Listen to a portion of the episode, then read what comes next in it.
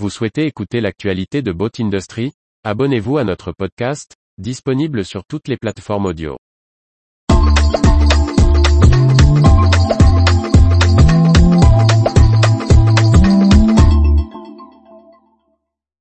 La division marine de BRP vise 1 milliard de dollars de recettes d'ici 2025. Par Briag Merlet. À l'occasion de sa présentation aux investisseurs, le groupe canadien BRP a affiché ses ambitions de croissance. Une stratégie portée par l'avancée de son projet de motorisation hors-bord nouvelle génération, baptisé Project Ghost.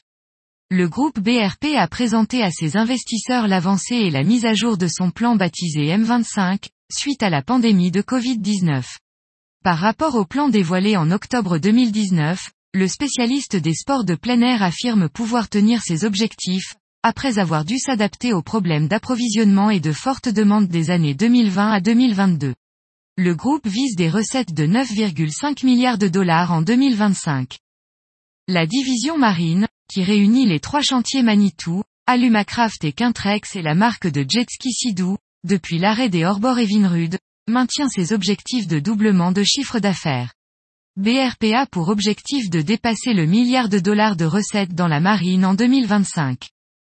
Après une phase d'acquisition des nouvelles marques de bateaux en 2018 et 2019, puis de construction de ses forces en 2020 et 2021, à travers le renforcement des réseaux de distribution et de la production, couplé aux efforts dans le secteur de la recherche et du développement, la division marine de BRP attaque la dernière étape du plan, baptisé Transform. Entre 2022 et 2025, BRP veut révolutionner la plaisance avec les nouveaux pontoon boats Manitou et les nouvelles coques Alumacraft et Quintrex, dotés du système Ghost. Annoncé très en amont, le nouveau moteur hors-bord de Rotax, motoriste du groupe BRP, sera entièrement invisible depuis le bateau. Seuls des croquis sont toujours disponibles et BRP ne communique pas sur la date précise de sortie.